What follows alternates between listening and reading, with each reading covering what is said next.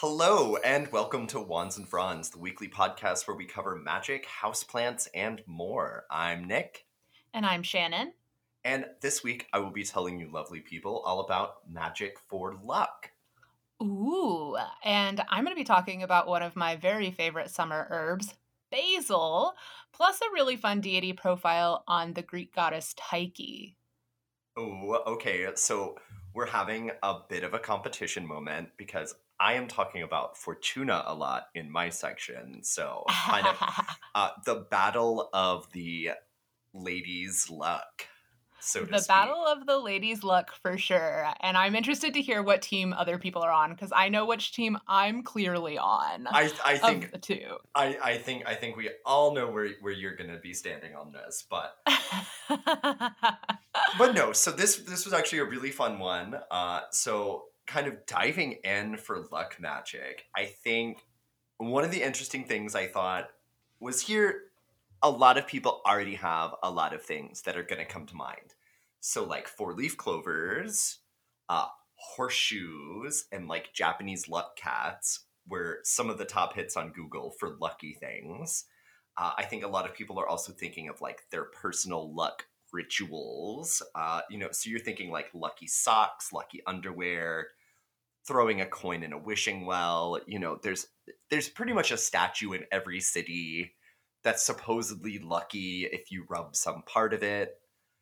yeah. Um, you know, like they've got the the dog in Shinjuku, uh, Harajuku, or wherever uh, in Tokyo, and it's like, you know, it's it's turned that weird patina from getting rubbed. Do you know? Do you know about that statue actually? I don't. So supposedly, all right, get out the tissues, people. Supposedly, oh, no. the statue is of a very good to honor a very good dog whose owner passed away tragically and the dog would come to the same spot every day waiting for them so it's like that episode of futurama where the dog is like waiting outside the pizzeria for years and years and years um, oh my god i'm like i am not in a place today to be dealing with this I'm, I'm really sorry. I'm really sorry. but uh, but no, so you know, but it's like there's something like that in almost every city, like some kind of lucky statue that people are like really into.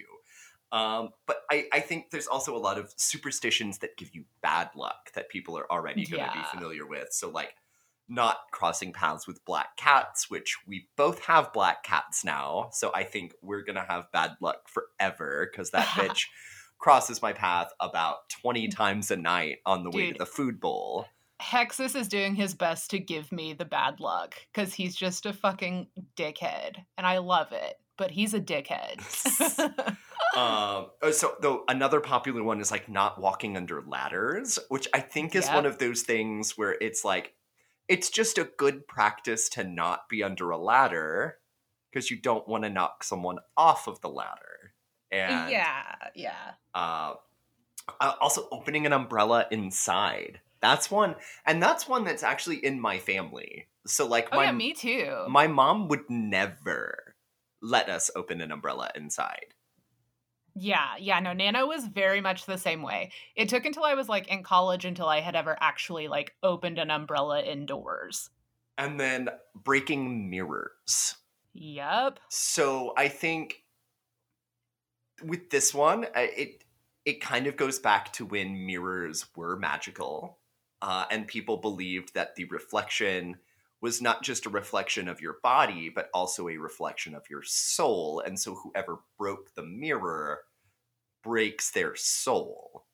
Okay, but the Romans believed that your life regenerates every seven years, which actually supposedly that's the longest turnover for a cell that your body has. So they're not wrong but they i mean they couldn't possibly have known that but uh, but yeah so the luck sticks around for seven years until your body is completely regenerated supposedly um, but you know the one with breaking mirrors there's so many things out there with breaking mirrors that you're supposed to do with the mirror after you break it and that was one of the interesting things that i saw during the research was that like if you put it in a under moving water like a stream or a creek supposedly that washes the bad luck away, but I'm like, okay, many QWP time. Do not throw broken shards of mirror in a creek where some poor animal or person might step on it. Uh, cause that just sounds like a bad time. Um, you know, just don't th- uh, throw it away. the creek does not need broken mirror pieces in it. Whew. I'm gonna stop. I'm gonna. Uh, you know what? I'm just not gonna talk about it anymore because I'm like that is just. it's just such a terrible idea. It's just. Yeah, it's no, just for so many reasons. just such a terrible thing to tell people to do. But I, I think one of the interesting things though is that luck is a culturally ubiquitous idea. Every culture has some version of luck and some mythology surrounding luck. Um, I think you know one of the some of the ones that people might not be more familiar with is like in Japan, putting your chopsticks straight up out of the bowl is considered bad luck because that's how they would serve um, like a food offering to a dead person and they also have a thing with the number four being unlucky. So in in Western culture, the number thirteen is unlucky, which the, you know they say a lot of different reasons for that. Like the thirteenth person sitting down at a dinner party, the first person to get up will die. You know they have that Harry whole Harry Potter fan theory about that Christmas dinner. Um, no, number four in Japan, Korea, and China, because the word for the number four sounds like the word for death, and so a lot of buildings will not have a fourth floor. It'll just skip straight from three to five. And like a lot of hotels will not have like a room four or like a room 44 or even a 14. They just really do not like the number four. Yeah, the the whole numbers and like floors thing is really interesting because here in LA, a lot of buildings don't have 13th floors for a very similar superstitious reason, reason. I think it's a Chinese superstition, if I'm remembering correctly, about the number 13. Because in my building, for example, I'm technically on the 14th floor, but it's because it goes 11, 12, 14, 15. Right, right, right. So it's like they're not counting it as 13, but it's on the 13th floor. Yeah, exactly. It's so weird. But yeah, common, more common than you would think. More common than you would think. But no, uh, you know, it's like kind of looking into it. One of the interesting things I thought was all of the all of the weird luck traditions. So this is kind of where I reach out to the listeners and I'm like, I want to know what y'all's like quirky regional luck things are. Um, and if you know, there's like variations, you know, because it's like that throwing salt over your shoulder if you spill pepper on the table uh, spinning around three times counterclockwise supposedly confuses the bad luck. You know, people have all their things for good and bad luck, and I I would love to like hear some from people uh, because I it's like the umbrella thing, the ladder thing, pretty standard. I mean, there's also the knocking on wood thing mm, to not mm-hmm. jinx yourself. Yeah. There's so many cool ones. Also, supposedly seeing your doppelganger is really bad luck. And oh like, yeah, yeah, like you're dead for realsies if yeah. you see your, your doppelganger. Yeah, like you're gonna die. So if you see your doppelganger, run. Um, or don't. I mean, you know, maybe you want to die. I don't know. I don't know your life. Maybe you're. I mean, sometimes you have a day where you're like, maybe I could just embrace the sweet, sweet release of a of a fated death. Oh yeah, but uh, you know, but we're but so this section though is about attracting good luck into your life the witchy way. So I thought a good place to kind of dig in and actually look at some, you know, witchcraft of it all is kind of like turning to the saying the luck of the Irish. So very ambiguous as to where that saying comes from. They think it has to do with gold prospectors during the California gold rush. A lot of them were Irish people because they were the less settled people of the immigrants coming in. You know, it's like the the richer English people in the the colonies were like settled in, you know, but the Irish were kind of new on the scene, not very well liked. It was very appealing to them to go prospect for gold, and uh, you know, since a lot of them were Irish, they talked about the luck of the Irish playing into the fact that they found all this gold, not the fact that the gold was just there. Uh, surely it must be because they're Irish, right? And uh, it, but you know, I think we both have you more, much more so than I, like actual Irish heritage. So, um, but you know, the Celts invented one of the most popular luck charms that among modern neo pagans, which is the the Celtic luck knot. And I have kind of looked through some of y'all's Instagrams, some of y'all uh, that listen to the podcast, and I have seen some of y'all wearing Celtic luck knots. So it's kind of one of those like once you recognize the symbol, you see a lot of witches wearing it. And for those who don't know, the Celtic luck knot in its most minimal form, because they do have like the really complicated ones, but like the most minimal form is like the it's like a four pointed triquetra. So you have the circle, you've got the little swoops that come out in a point, but instead of having three, it's four, which is you know kind of like a four leaf clover, which is also orig- the you know the luckiness of that originates in Irish mythology as well.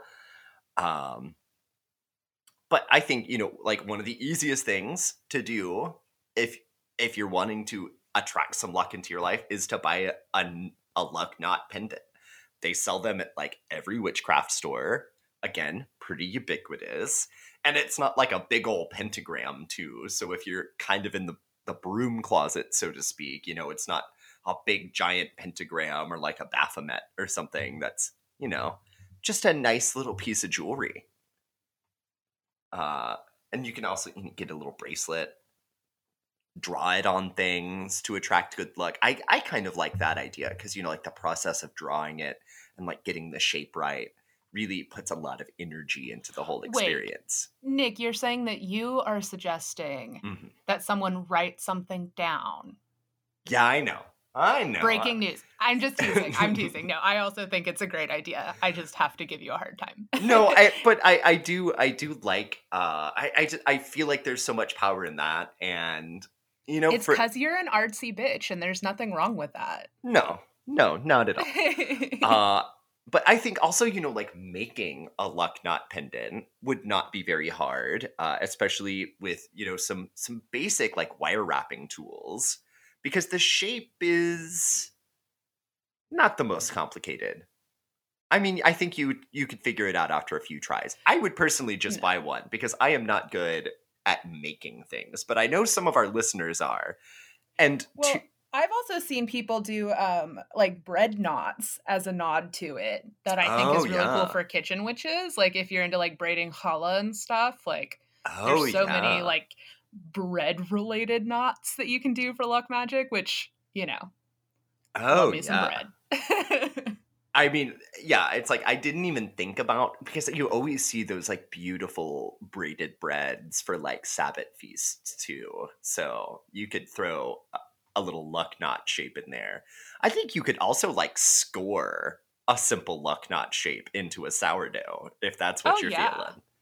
100%. I think anything you can do to like simplify it for yourself if you're not the type of person that wants to get into intricately braiding challah, definitely. I think a, a nice little like straight edge razor works wonders yeah. if you're trying to score shit into your bread because I use it all the time for like runes too. And I didn't buy one of those like fancy scoring knives. I literally just have like a pack of straight edge that Eric had from some like film project they did. And I have like a few of those that I just keep in the kitchen just for food use. Love that. And I feel like that's very dramatic. oh yeah. No, I definitely feel like I need to be wearing like a flowing robe and like carrying a glass of red wine as I'm scoring my bread with my razor blade. Oh my god, it's like that it's like that scene in Goodfellas where they're like cutting the garlic with with the exactly. razor blade. Uh, but also, yep. I was thinking, you know, since we grew up as like emo kids, like I don't know why the image comes to mind of like if this bread doesn't rise, I'm gonna cut myself. You know, it's because we grew up in the aughts as emo kids. uh, but no, uh, but I kind of jumping back on track. Jumping back on track a little bit, I think to anyone out there that's like interested in making like luck pendant jewelry featuring like a Celtic luck knot. Tiger's Eye would be good here because in all of my searchings for luck related witchery, Tiger's Eye did come up again and again.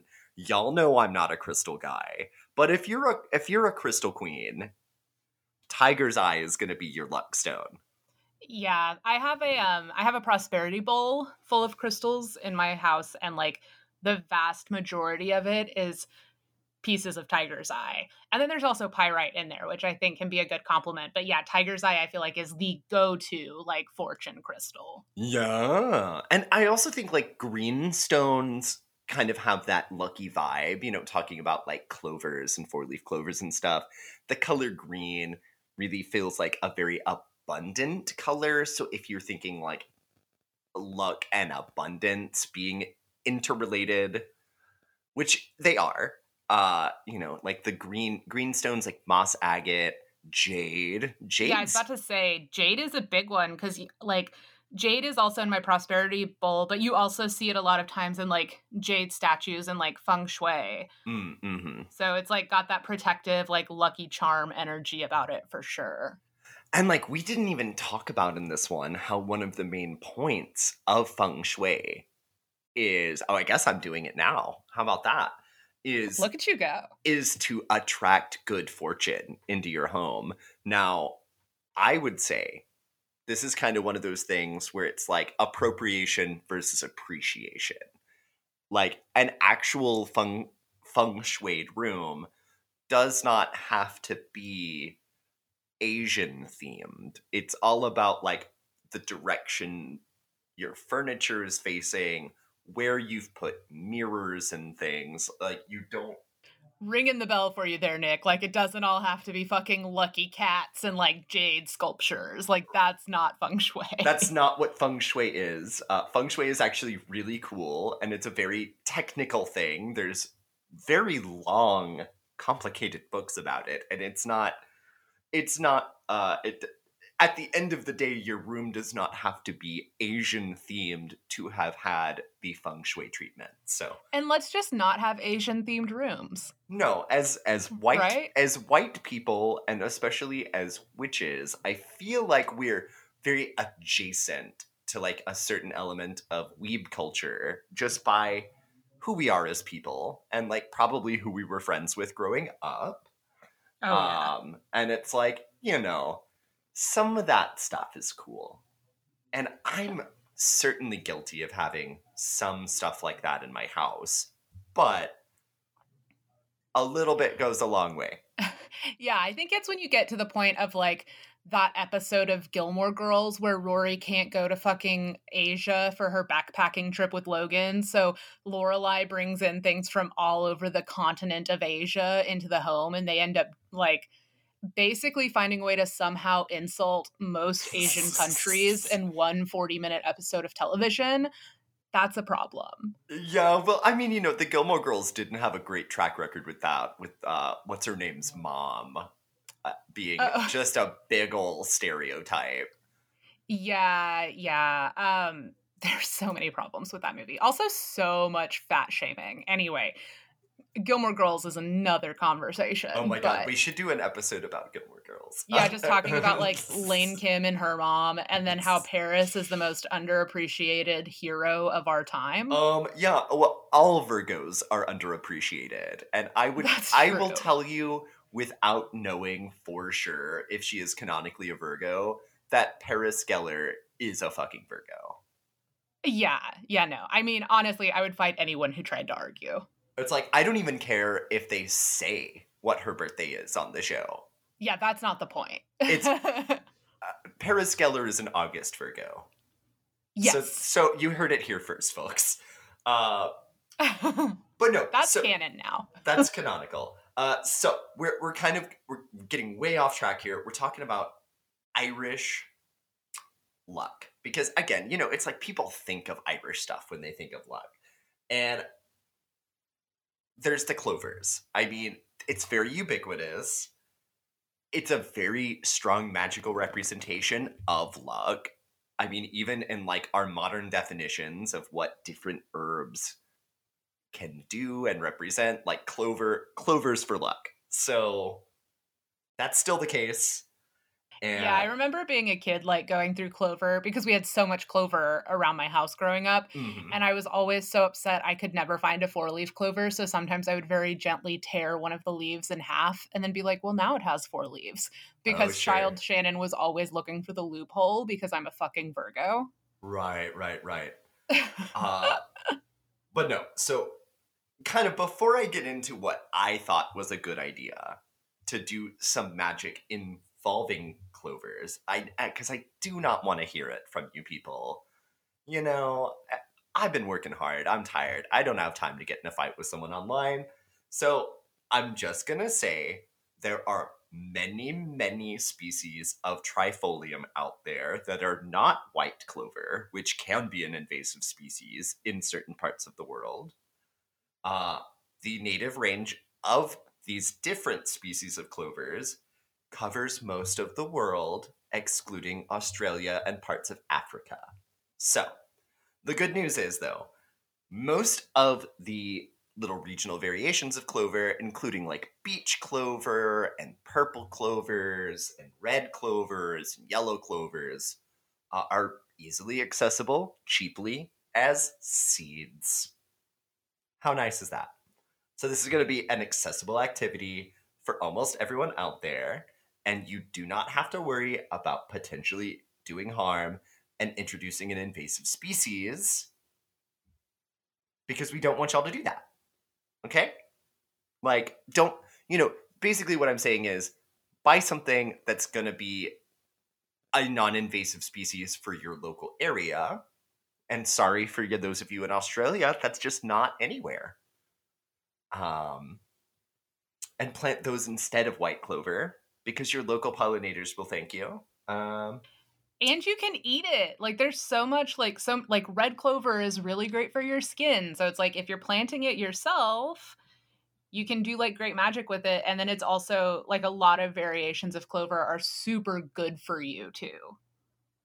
right. And yeah, Anyway, grow, grow some in your yard because actually i have heard that clover is so much better for the planet as like a lawn covering Oh yeah, no, clover's great. And then also if you're somebody who plants a lot of fruits and veggies, you can use things like clover as a ground cover and that's going to be great because it'll help you prevent like weeds from getting in and it'll also help you attract additional pollinators which will help with your like fruit and vegetable crops. I, but here's what i'm saying going around with a bag of clover seeds and starting some clover patches on sad street corners is not only a great way to bring luck into the world vis-a-vis more four-leaf clovers for everyone uh, but also sort of attracting some luck into your life. So i'm thinking like guerrilla gardening meets witchcraft uh, meets you know like a little bit of um, urban renewal right because i think we've all seen like like sad street corners because people on the corner typically stop landscaping their yard there because it's you know like where the sidewalk is where the cars are turning and corner cor- Yeah. corners can be sad little places I love that. And and in addition to a bag of clover, this is I know this is an aside, but I promise it's relevant. I like listened to a really cool um, tutorial the other day on how to make your own seed bombs. And if you get like, you know, a pretty affordable like just regular clay and then cut it really thin, you can actually like enclose a bunch of seeds like in the clay and as long as it's super thin you can just like kind of drop it in different places and then when moisture and stuff hits and the clay you know, either melts away or if it's here and it dries, it gets hot and it crumbles, then it releases the seeds as well. So it's kind of a fun, like, guerrilla gardening, like, hack. love that but yeah so i was saying you know go around plant some clovers plant some little patches of clovers plant some clover in a bare patch in the park you know? Because i i personally feel like that would be a great way to attract luck. Also the fae love clovers. And i think the fae love clovers because they help the, the bees and the butterflies and all the little critters that the fae would be friends with. Uh so that's that's kind of my thing. And I'm like, while you're doing that, first of all, it's just a nice excuse to take a walk. do something nice for your neighborhood. But while you're doing it, think of some places in your areas in your life that you would want to be luckier. And that is a very simple luck spell while you're at it. So there you go. And the uh, most expensive, like sort of like the most out there of the clover species I could find, which was the the beach clover. Which I mean, if you live on the beach, I'm assuming you can afford it. But the seeds for that were like six bucks online. So this is really not like an expensive thing to do for a spell. And I I just think would be nice. Um so with that being said, I also am, you know, while you're thinking about areas of your life that you would like to be luckier, I think it's kind of a good idea to think about like what we're talking about when we're talking about attracting luck into our life. So when we talk about manifesting things, manifesting specific things, that's different than what we're talking about here. Like if you just want luck in general, that's what we're talking about. So, you know, you're not trying to manifest getting that new job you're trying to manifest some luck. And then maybe, you know, if you're having a lucky day, you avoid getting splashed by a car on your walk to a job interview. Or, you know, the bird decides not to shit on your head. Or whatever embarrassing thing could happen on the way to that. You know, it's like the good luck is that you're, you know, or maybe, you know, if you're going to like a competition or something, what you're asking for here is good luck. So maybe the lucky thing is that you somehow stumble upon a free breakfast on your way to like a tennis competition. You know, it's like the luck is not for the winning, you know, that's your your skills and like whatever you're doing. The luck is the the the, the side stuff, the stuff that happens along the way. You know, it's like being there to to be the best that you can be at the right time. Like that's the just, luck. The way you said that just made me think about like, and the real gift was the friends we made along the oh, way. Oh yeah, yeah, yeah. But you know, it's like I feel like people maybe I, I what I've read, especially on like online witchcraft forums, is that people really don't seem to have a grasp of like what trying to manifest more luck looks like. Oh yeah, no, for sure. I 100% agree. It just made me giggle. Uh, so you know that's that's kind of just something I wanted to throw in here. Um, and, and it's like those are things that good luck can bring you. And it, I, I think it's not about asking for specific things. It's about asking for like the balance of the universe to be in your favor, and like tip you into those those wins and like that success and whatever Well, that. and I feel like the other thing is because it's like when you're doing this kind of magic, it's like you're also just opening yourself up to stuff that you don't know could happen. Right. Yes. Because sometimes, like, missing the job interview, and then you go to a coffee shop and meet your future spouse or something, like, that's luck, you know? Like, Yeah, yeah. Luck is not i if you're trying to manifest something and, and like having a goal, that's all well and good. But yeah, I think it's if there are things that are out there that the universe might have in store for you, but you don't even have it on your fucking radar. right, luck right, magic right. is good for that. Luck magic is good for that. And so, you know, it's one of those where it's like you should not be too specific. Like, if you're going around, if you're plant, you know, doing little clover bombs, these are the things you should think about, not specific things. Uh, and be, you know, kind of that it's that gratitude thing we were talking about too, is like knowing that there is like a larger plan to the universe and a larger balance and that sometimes when bad things happen it's actually lucky because it puts you on the right path to something better. And like that's hokey and no one wants to hear that after like a breakup or not getting a job but it's true. It's true y'all. Like trust it Well, I mean, I think my favorite story about that is like Lisa Kudrow got fired from Frasier, but if she hadn't been fired from Frasier, she would have never been on Friends. right right right Like, And, And I'm sure I'm sure she was so sad to get fired from Frasier, and that did not seem like good luck to her. not at So, the time. I think it's important to say here sometimes if you're asking for good luck, bad seemingly bad things happen. Yeah, you just have to trust the process. You, and it's like trusting the process. So, but kind of going back to Clover, I thought one of the nice things too, and uh, before I'm moving on about why, you know, it's like clover is a more nutritious food for grazers than regular grass is.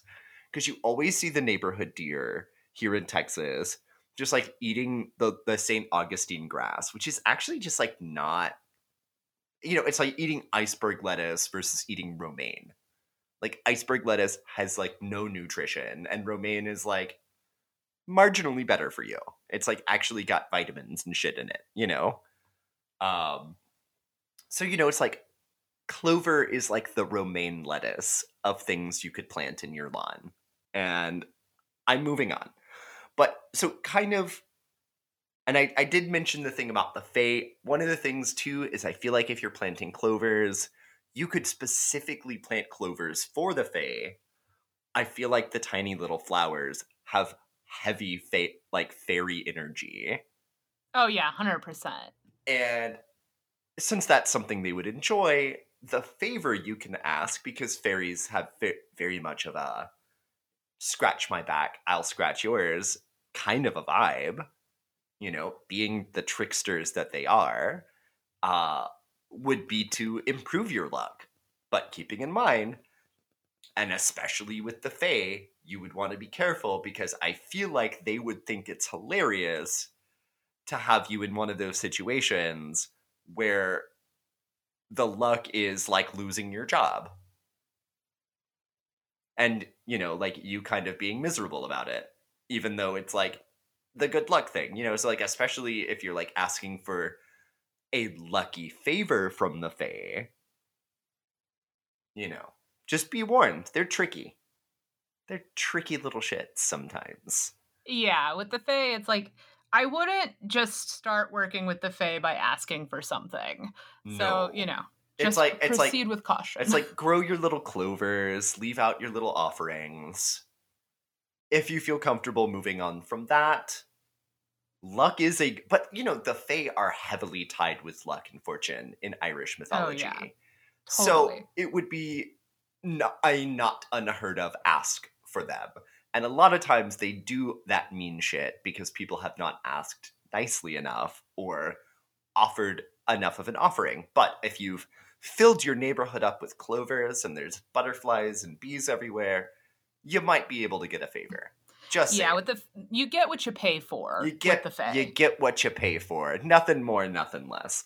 And that's actually kind of the thing with luck. You know that the universe does find a way to balance itself out, and that's part of the stuff with Fortuna that we'll be talking about later. But it's like for every fortunate event, there is an equal and opposite unfortunate event doesn't necessarily have to happen to the same person.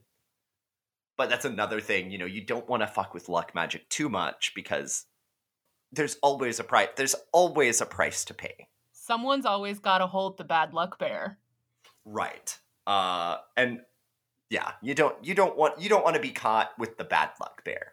No, yeah, no, no. Magician's reference for anyone who hasn't watched the show.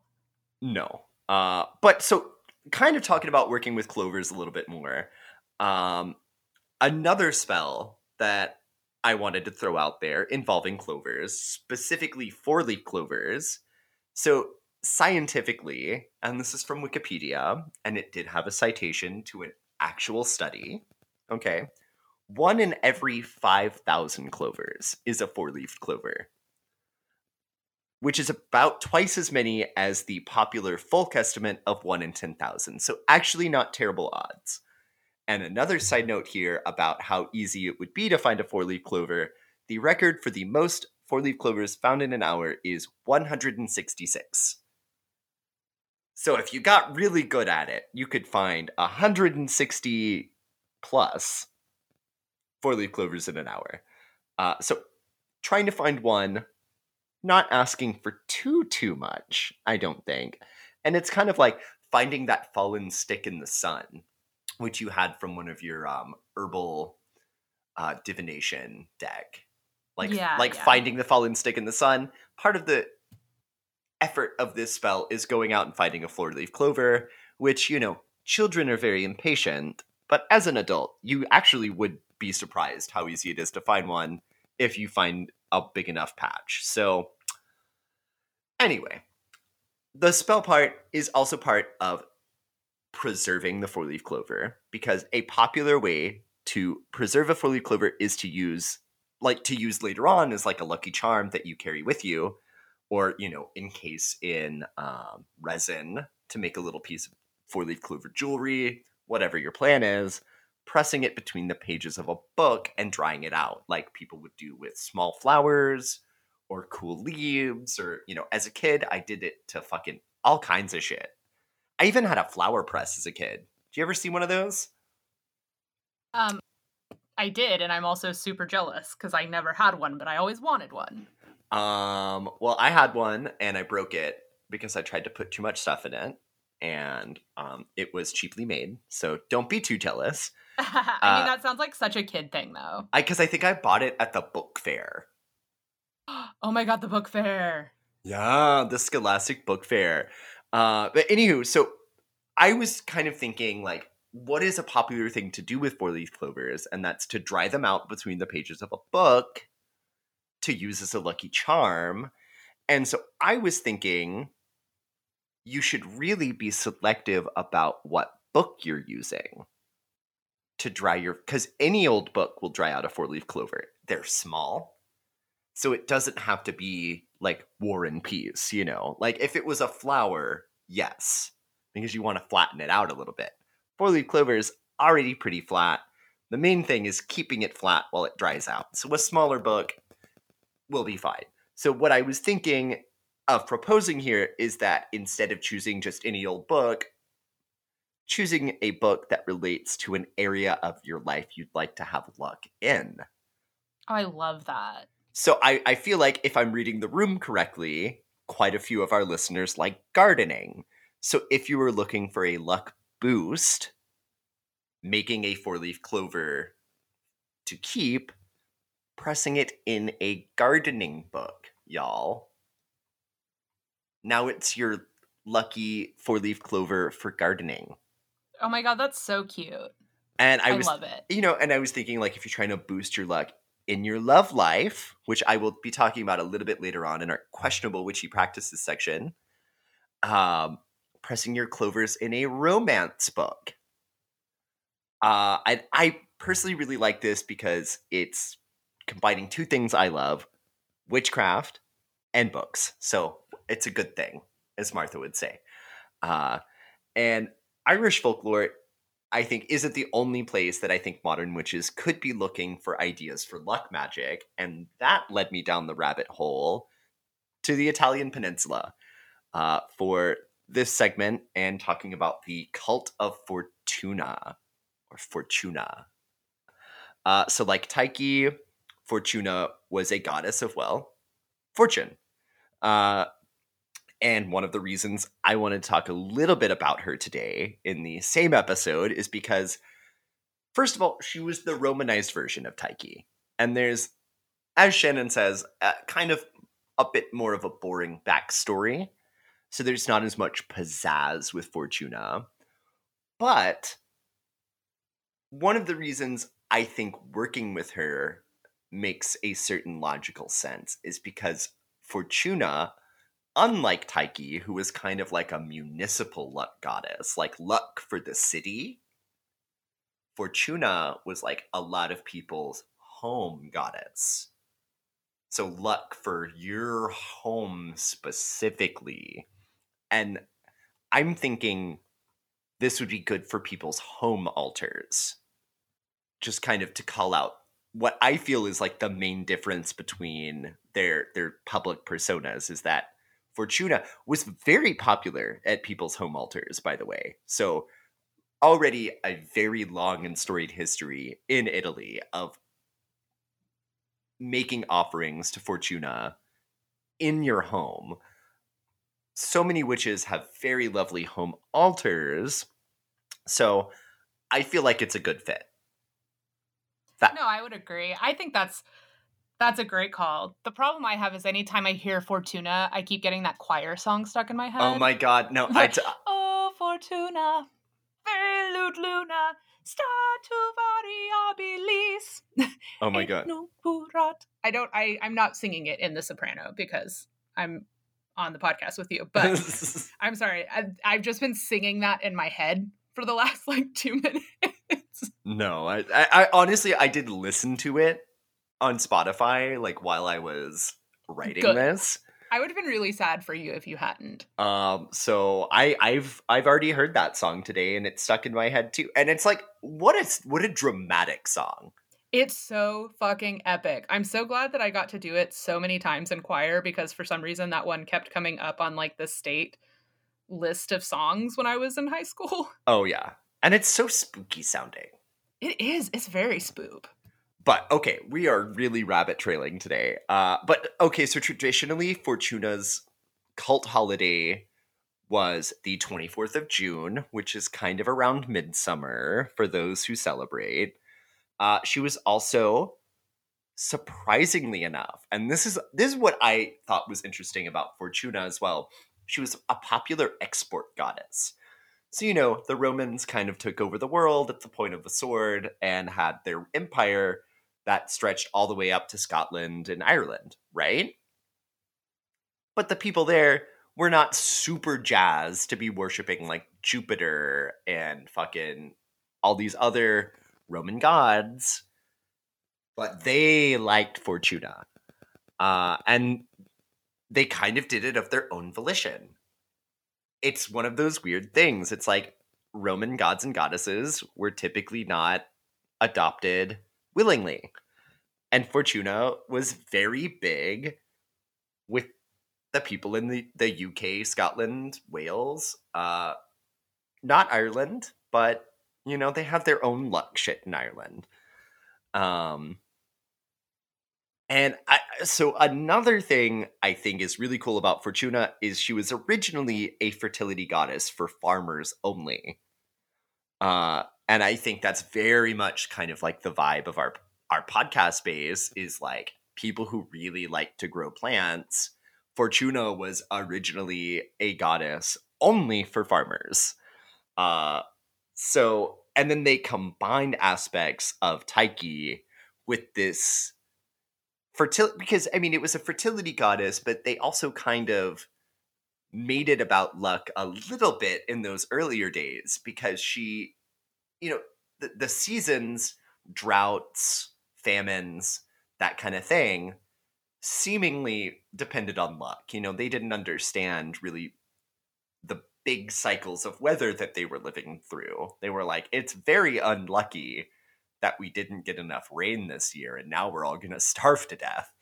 Uh, but that's neither here nor there. I think I think Fortuna is really cool and so for you guys at home who might want to do some altar work and consider Fortuna as a household goddess, her symbols were the wheel of fortune, the rudder of a ship, a blindfold. So like not unlike another famous lady, Lady Luck, Lady Justice, uh, and a cornucopia. Uh, so for all you witches out there in 2021 who are like, okay, but what do I do with any of that information to improve my luck? So I feel like if you would like to make offerings to Fortuna or Tyche, I would recommend buying a tasteful arrangement of wax fruit for your altar, for your cornucopia. Um, because honestly, I feel like I see people doing fresh fruit on their altar. First of all, I feel like that's a waste of perfectly good fruit uh, that you could eat. And okay, this is going to be one of those things. It's like I always hated those like granny knickknacks where it's like the bowl of fake fruit because it never really made sense to me as something to like have out on a dining table.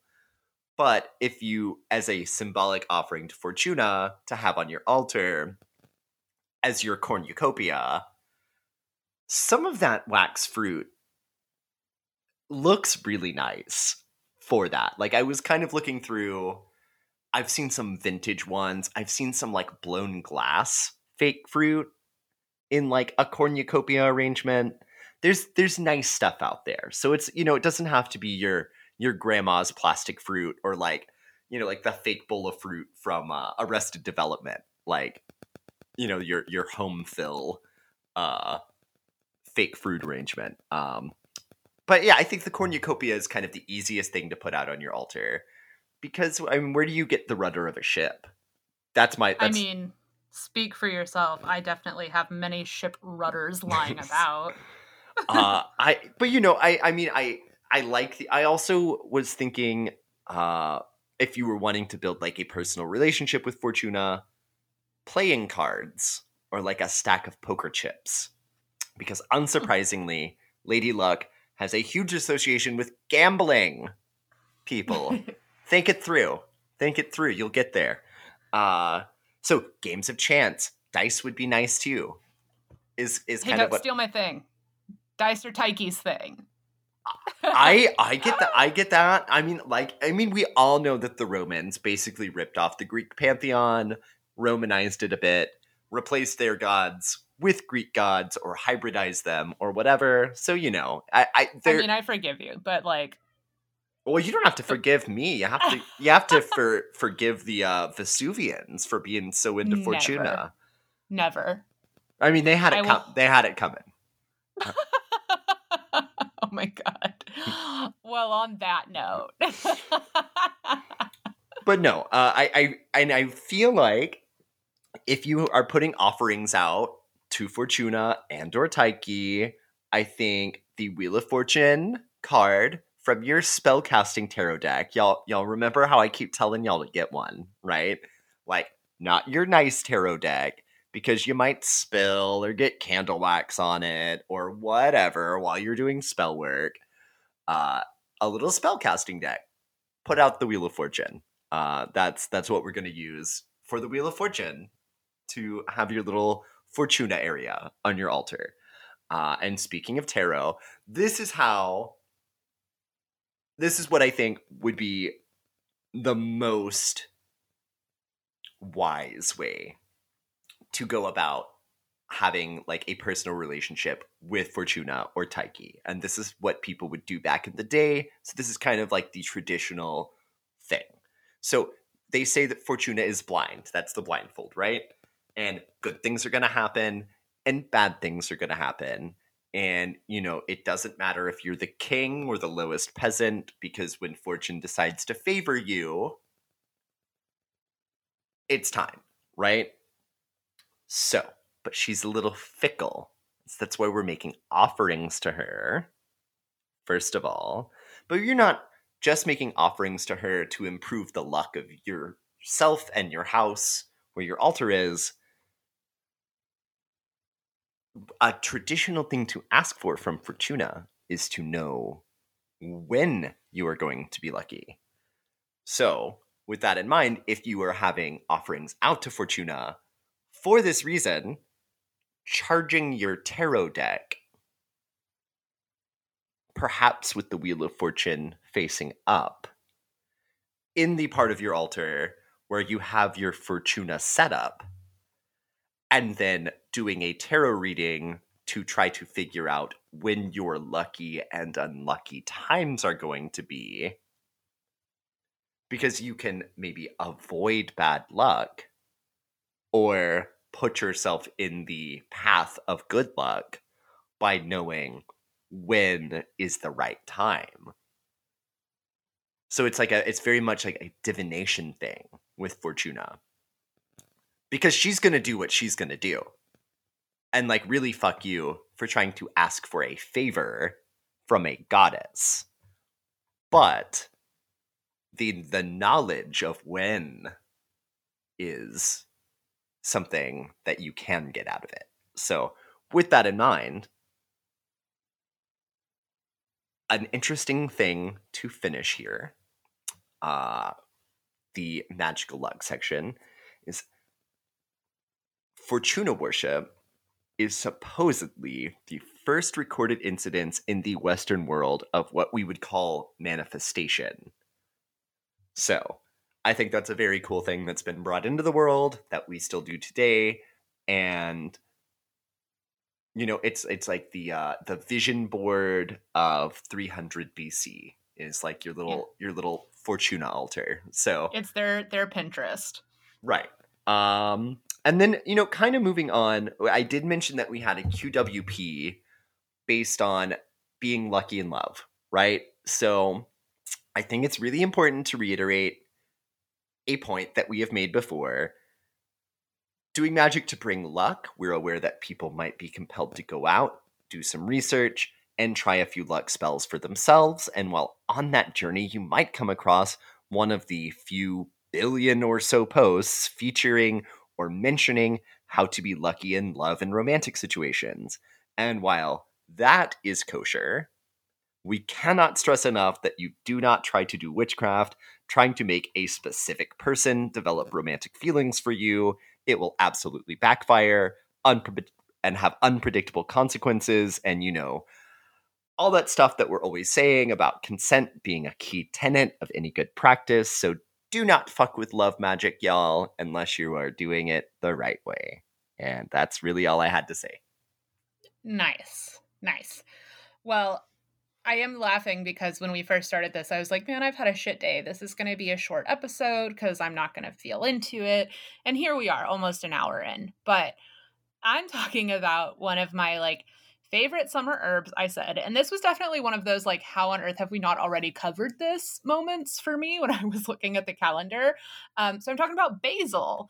Uh, because it is one of my favorite things to grow as well. And honestly, it's probably the best performing herb in my garden, surprisingly, because I know some people struggle with it. But for me, my basil is the one that like goes off and is very well behaved. I have um Genovese basil in like my bigger herb box and it's pretty large. And then most recently, I planted some holy basil from seed and it's starting to sprout and it's really cute. So let's get into it. Um, basil is a member of the Lamiaceae family. So here's another lovely, like, minty babe. It's native to tropical regions from Central Africa to Southeast Asia. And you can actually find these, like, deliciously tender leaves and cuisines from all over the world and there are a lot of varieties of basil, as well as several related species or hybrids that are also called basil, which happens a lot with uh, culinary herbs in particular. The type that you're probably most familiar with and you'll most commonly see used for flavor is um, sweet basil or Genovese basil. But you'll also more and more, I think, find Thai basil, lemon basil, and of course, holy basil. While um, most common varieties of basil are treated as annuals, some are perennial in warm tropical climates. And the term basil comes from the Latin basilis, meaning royal kingly plant possibly because the plant was believed to have been used in production of royal perfumes. And the Latin name has, at least to me, hilariously, been confused with basilisk because it was supposed to be an antidote to the basilisk's venom, but I wouldn't test that. Um, it can grow to be between one and four feet tall, and it has really beautiful, like, opposite leaves that are super tender and silky green. It's just a delicious plant. It's sensitive to cold, so if you do live somewhere that has any frost, you're likely going to have to grow it as an annual unless you're growing it indoors, which you can do year round. But if you, like me or Nick, are in a hot, warm climate, you're in luck. Uh, most years in Texas, Nick would have been fine, except for a snowpocalypse. Um, but if you're in a warmer climate, you can keep it growing and producing like year after year for a couple of years. My stepfather God, many years back, actually had a basil plant that got so intense it like broke through the bottom of the pot and then kind of like started growing almost tree-like. It was really intense. It was it was an intense shrubby boy. So basil, like a lot of herbs, does need at least six hours of direct sunlight. So if you're going to grow it indoors, you are going to have to make room on your south-facing windowsill, or like I said before, just grab a grow light. There's so many good ones.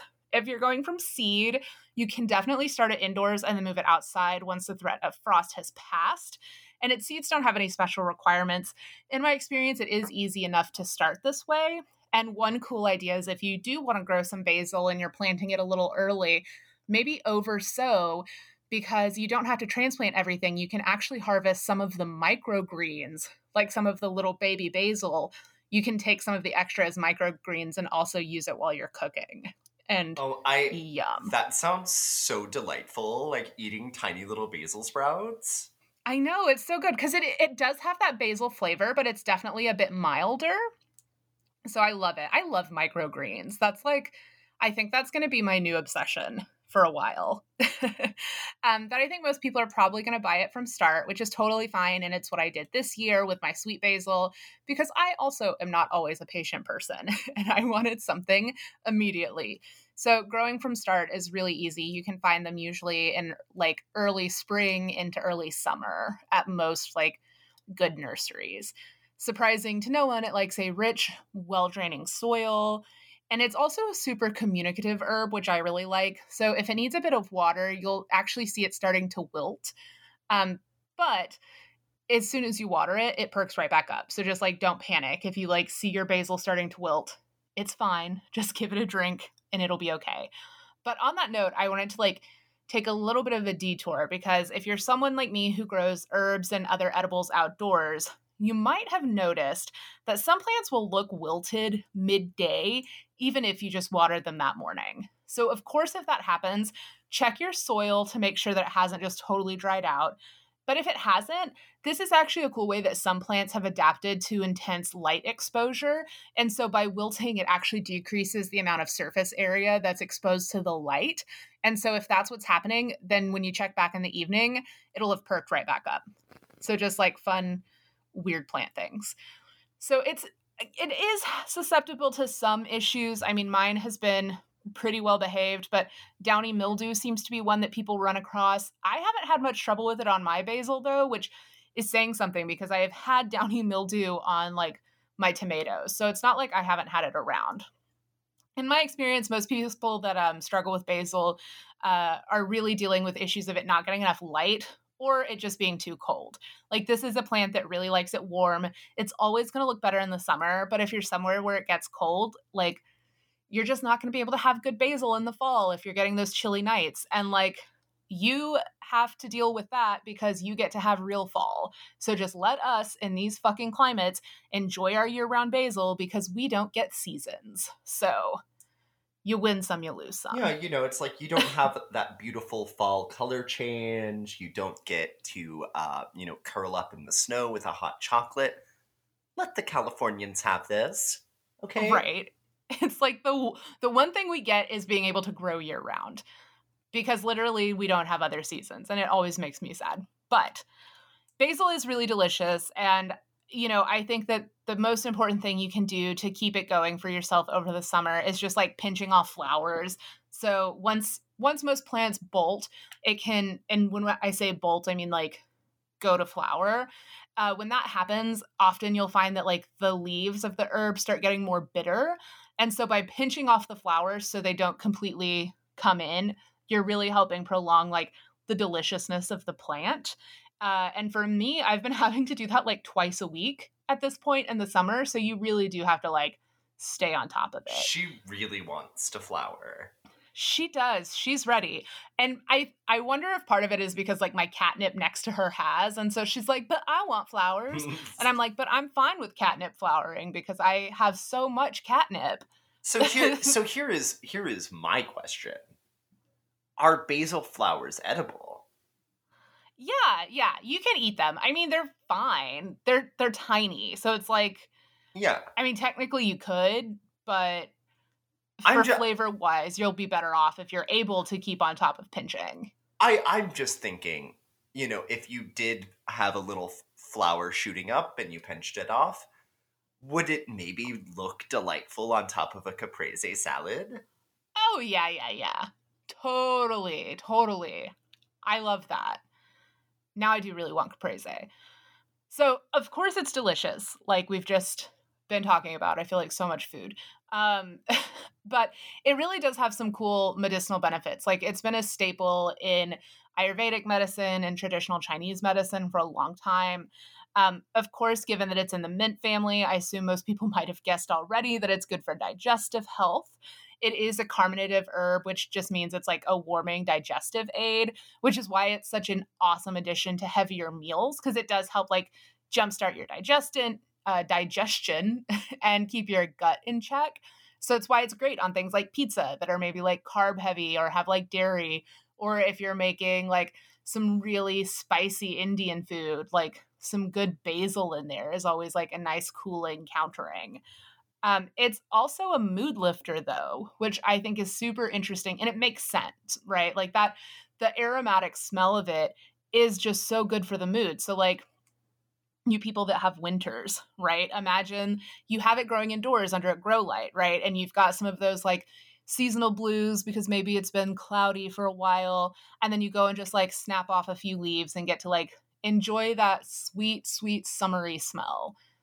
Like it's like a it's like a little it's like a little summer like a little just a kiss of summer. Exactly. Exactly. And like so many other medicinal herbs, basil also has some cool anti inflammatory effects. So, you know, definitely add more of it to your diet. It'll help support your overall wellness. Um, but yeah, basil I feel like is pretty straightforward to grow. It's really yummy. But let's talk about magic. So, based on a kind of theme today, you might have guessed that uh, basil can also be associated with luck. It is associated with the signs Aries and Scorpio, the planet Mars, the elements fire and water, and the heart chakra. So, in addition to luck, you can also use it in things like in work related to wealth, success, beauty, love, protection, happiness. And I think this is a really great herb for like new witches or maybe witches that are in the broom closet too, because you can just buy a fuck ton of basil in a really low key way because people are just going to assume you're making pesto. So stock up on it. It's good for so much stuff. And you can buy a bunch without getting a side eye at your like tiny hole in the town grocery store. They do also say that basil is good at attracting money. So you can incorporate it into any money attraction spells or, you know, my classic fave, grow it near your front door to invite good fortune. There's a reason my herb planter is like on my front porch and I have herbs like lining the entryway to get to my porch. Um, on the other side of this, though, I think interestingly, basil is also associated in a lot of cultures with like death and burial and initiation. So, in the ancient Mediterranean region, basil was known as an herb of mourning, and they think it might have been used in embalming. It also may have been used in death rites to banish the spirit from the present, which protects the living and also helps the departed transition. And so, with that association with removing what no longer serves, it is again like i said it's traditionally an herb of initiation so it can be consumed by initiates as they learn the mysteries of whatever school or group they're joining and it's great for that because it not only banishes the ignorant former self but also calms the mind while releasing like our fire and helping you become receptive to the new information so you can totally use basil in banishing magics i saw a really cool recommendation to create like a potion of basil, blackberries, and vinegar, and then you soak strips of parchment in the banishing potion and place the strip near whatever you want gone. And if that's not possible, you can write the words associated with what you're banishing on a card and bind it to the parchment paper before either burning it or removing it in some manner, like maybe sacrificing it to Hecate, Hecate at a crossroads. There are plenty of options there. Um, but I think that that duality between like the death and burial and also like love and protection is very much a theme when you're looking at things that are associated with fortune, right? Like there's a reason they say there's two sides to every coin. And so I think basil is an interesting herb because we really do see that reflected in different cultural perceptions of it. So today I used Wikipedia, commonwealthherbs.com, my Garden, Green Witchcraft by Paige Vanderbeck, and Entering Hecate's Garden by Cyndi Brannen. Love it. Love it. But I feel like I, I just kind of wanted to add with the uh, the whole like life and death thing with basil too. It's like it's very much in how you would actually just use it as a kitchen herb too for all you know for all the kitchen witches out there and that you were constantly plucking leaves from it so that more leaves can grow. Yeah. Yeah, it's like, very regenerative. It's it's so it's really got that like regeneration Scorpio. I I um, that's why I'm like feeling that Scorpio energy of like death and rebirth all in one plant. Yeah, very sexy. Oh yeah, very sexy. And it smells sexy. I love basil. It really is like one of my favorite things to grow.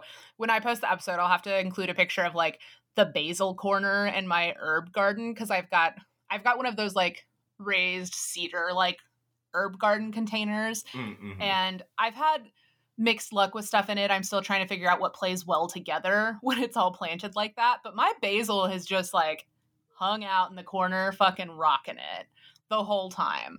So basil loves that setup. But now we're going to talk about the dueling deities, right? We're talking about a goddess of fortune. Enter our darling friend Tyche. So, Hesiod wrote that Tyche was an Oceanid, one of the thousands of daughters born to Oceanus and Tethys, which makes her um, the daughter of Titans. And it would also make her a goddess of water with the way that lineage works. And you will often also see her classified as um, Nephili. So, you know, there's just a little bit of background on her origins. Sometimes you'll see her listed as like a daughter of Zeus plus question mark woman, but Hesiod's depiction of her is like the earliest writings that we have, so that tends to be the one that I would lean towards. So when you see Tyche, you'll often see her shown like winged, wearing a crown, bearing a scepter and a cornucopia, but she also appears blindfolded and with various devices signifying uncertainty and risk.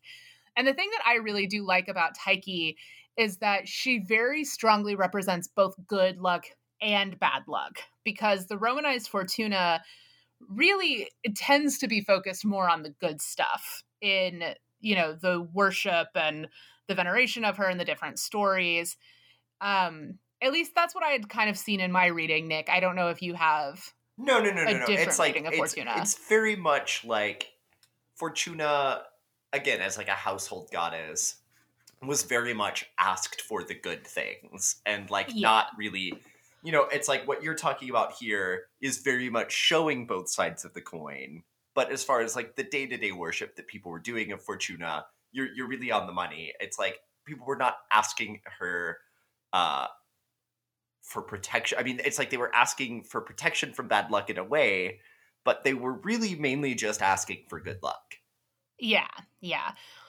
So I do I like that a lot about Tyche personally. Um and she is often also found in the company of Nemesis, the goddess of retribution, which side note like Nick, we do need to cover Nemesis. Oh, I I am on that. Like we're talking about Scorpio energy. I'm like Right? revenge. Hell yeah, goddess of retribution.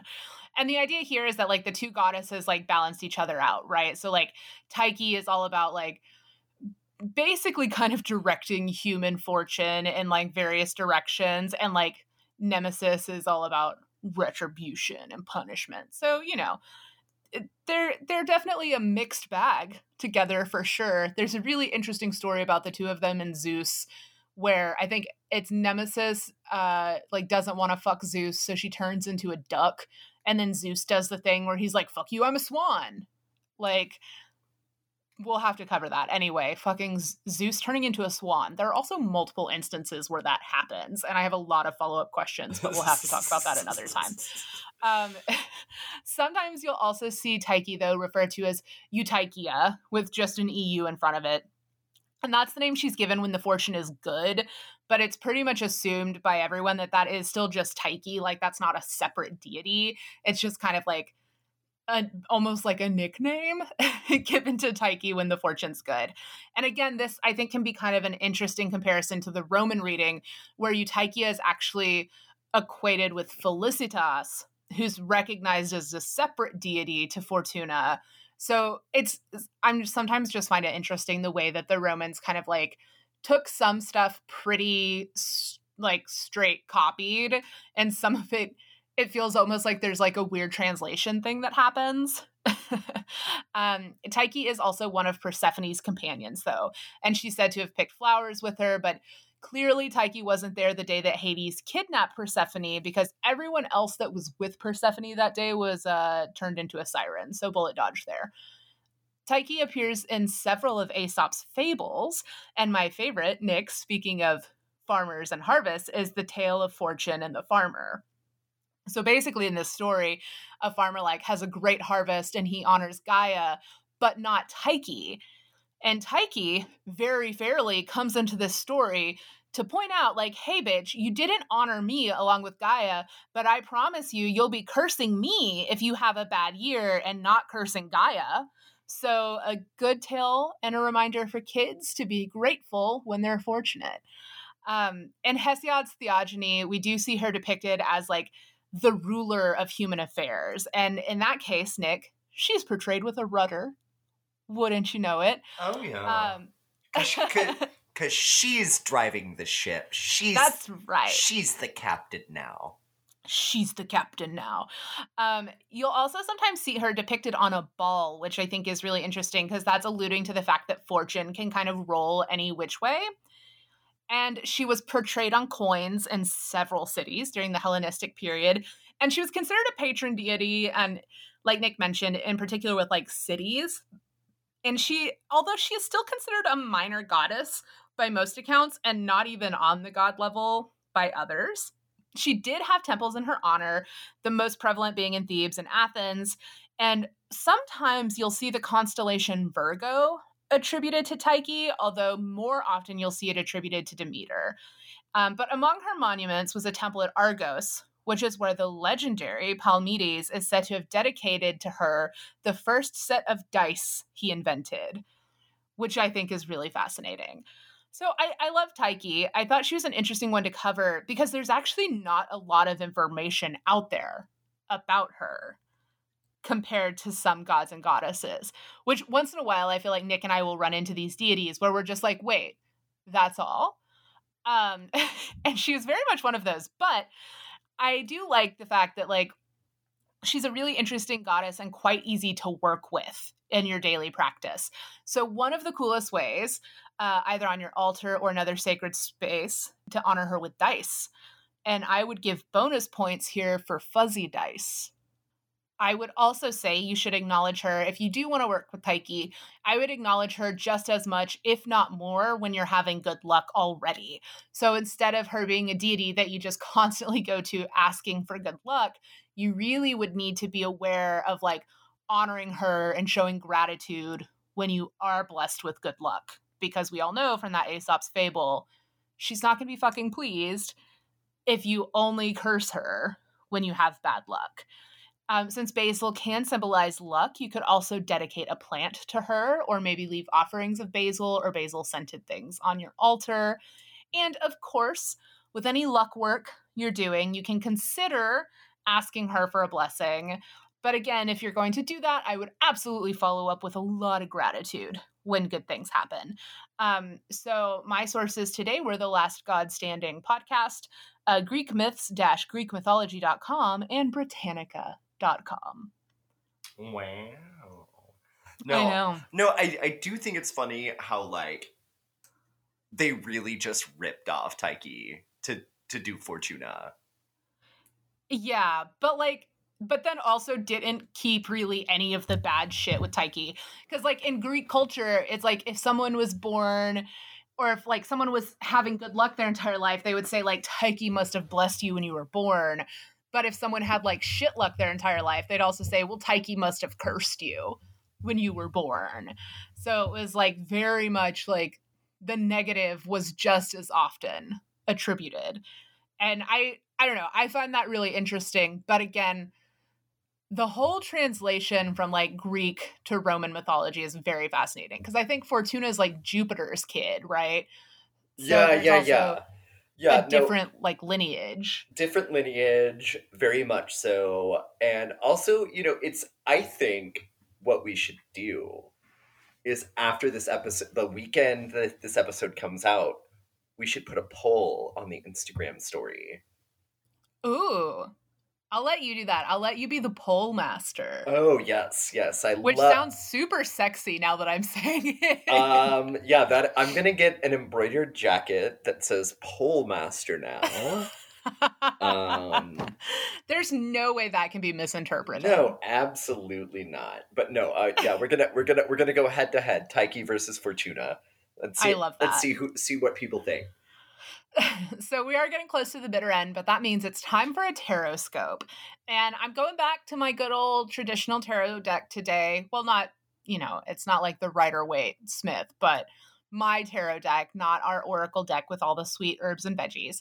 So today's message is for our Gemini friends out there. So for you today, I have drawn the Magician reversed. So this is a spicy card, guys, and it can have a few different readings. So I'm going to start from like the least shitty reading to the maybe more shitty reading.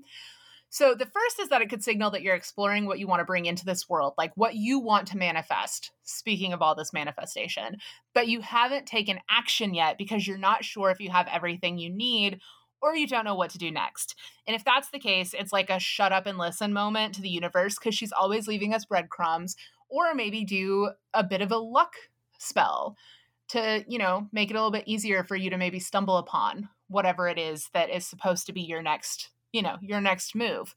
But at its worst, this card can indicate that you've lost touch with your higher self.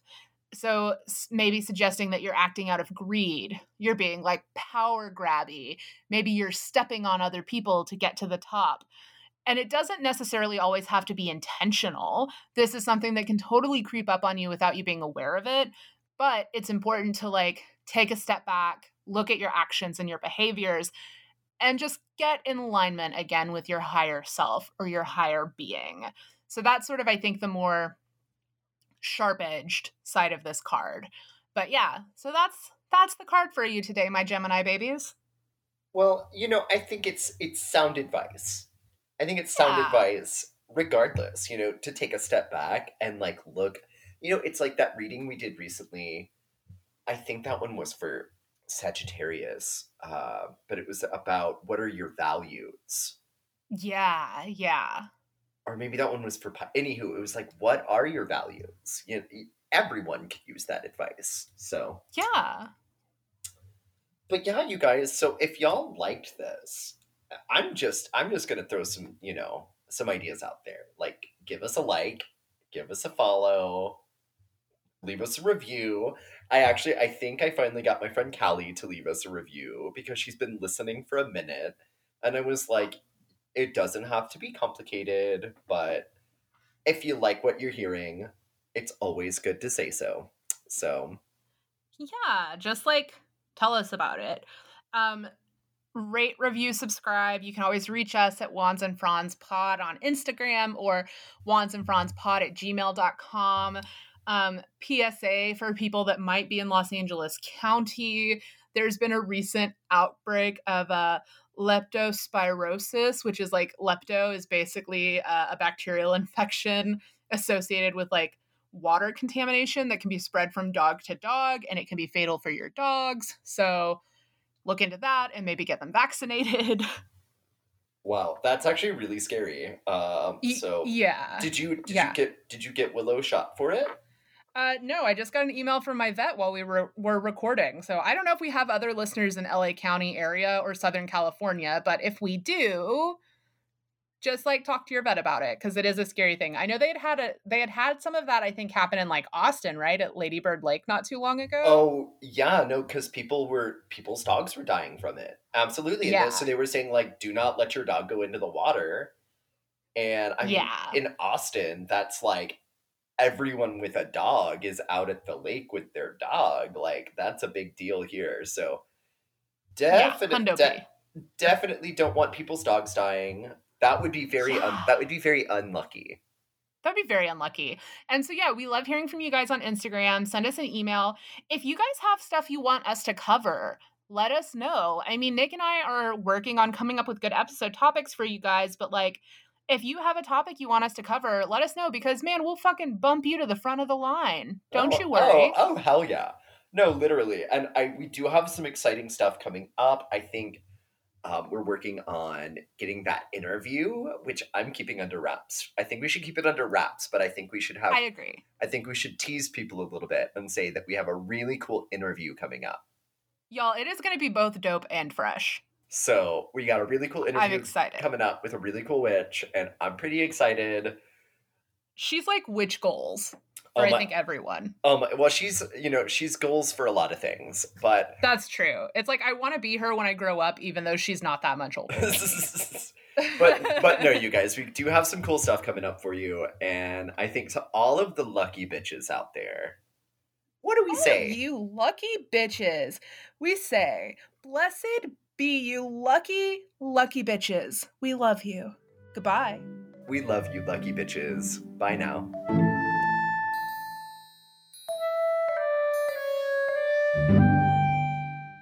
Um, yeah, well, all Virgos are underappreciated. And I would I will tell you without knowing for sure if she is canonically a Virgo, that Paris Geller is a fucking Virgo.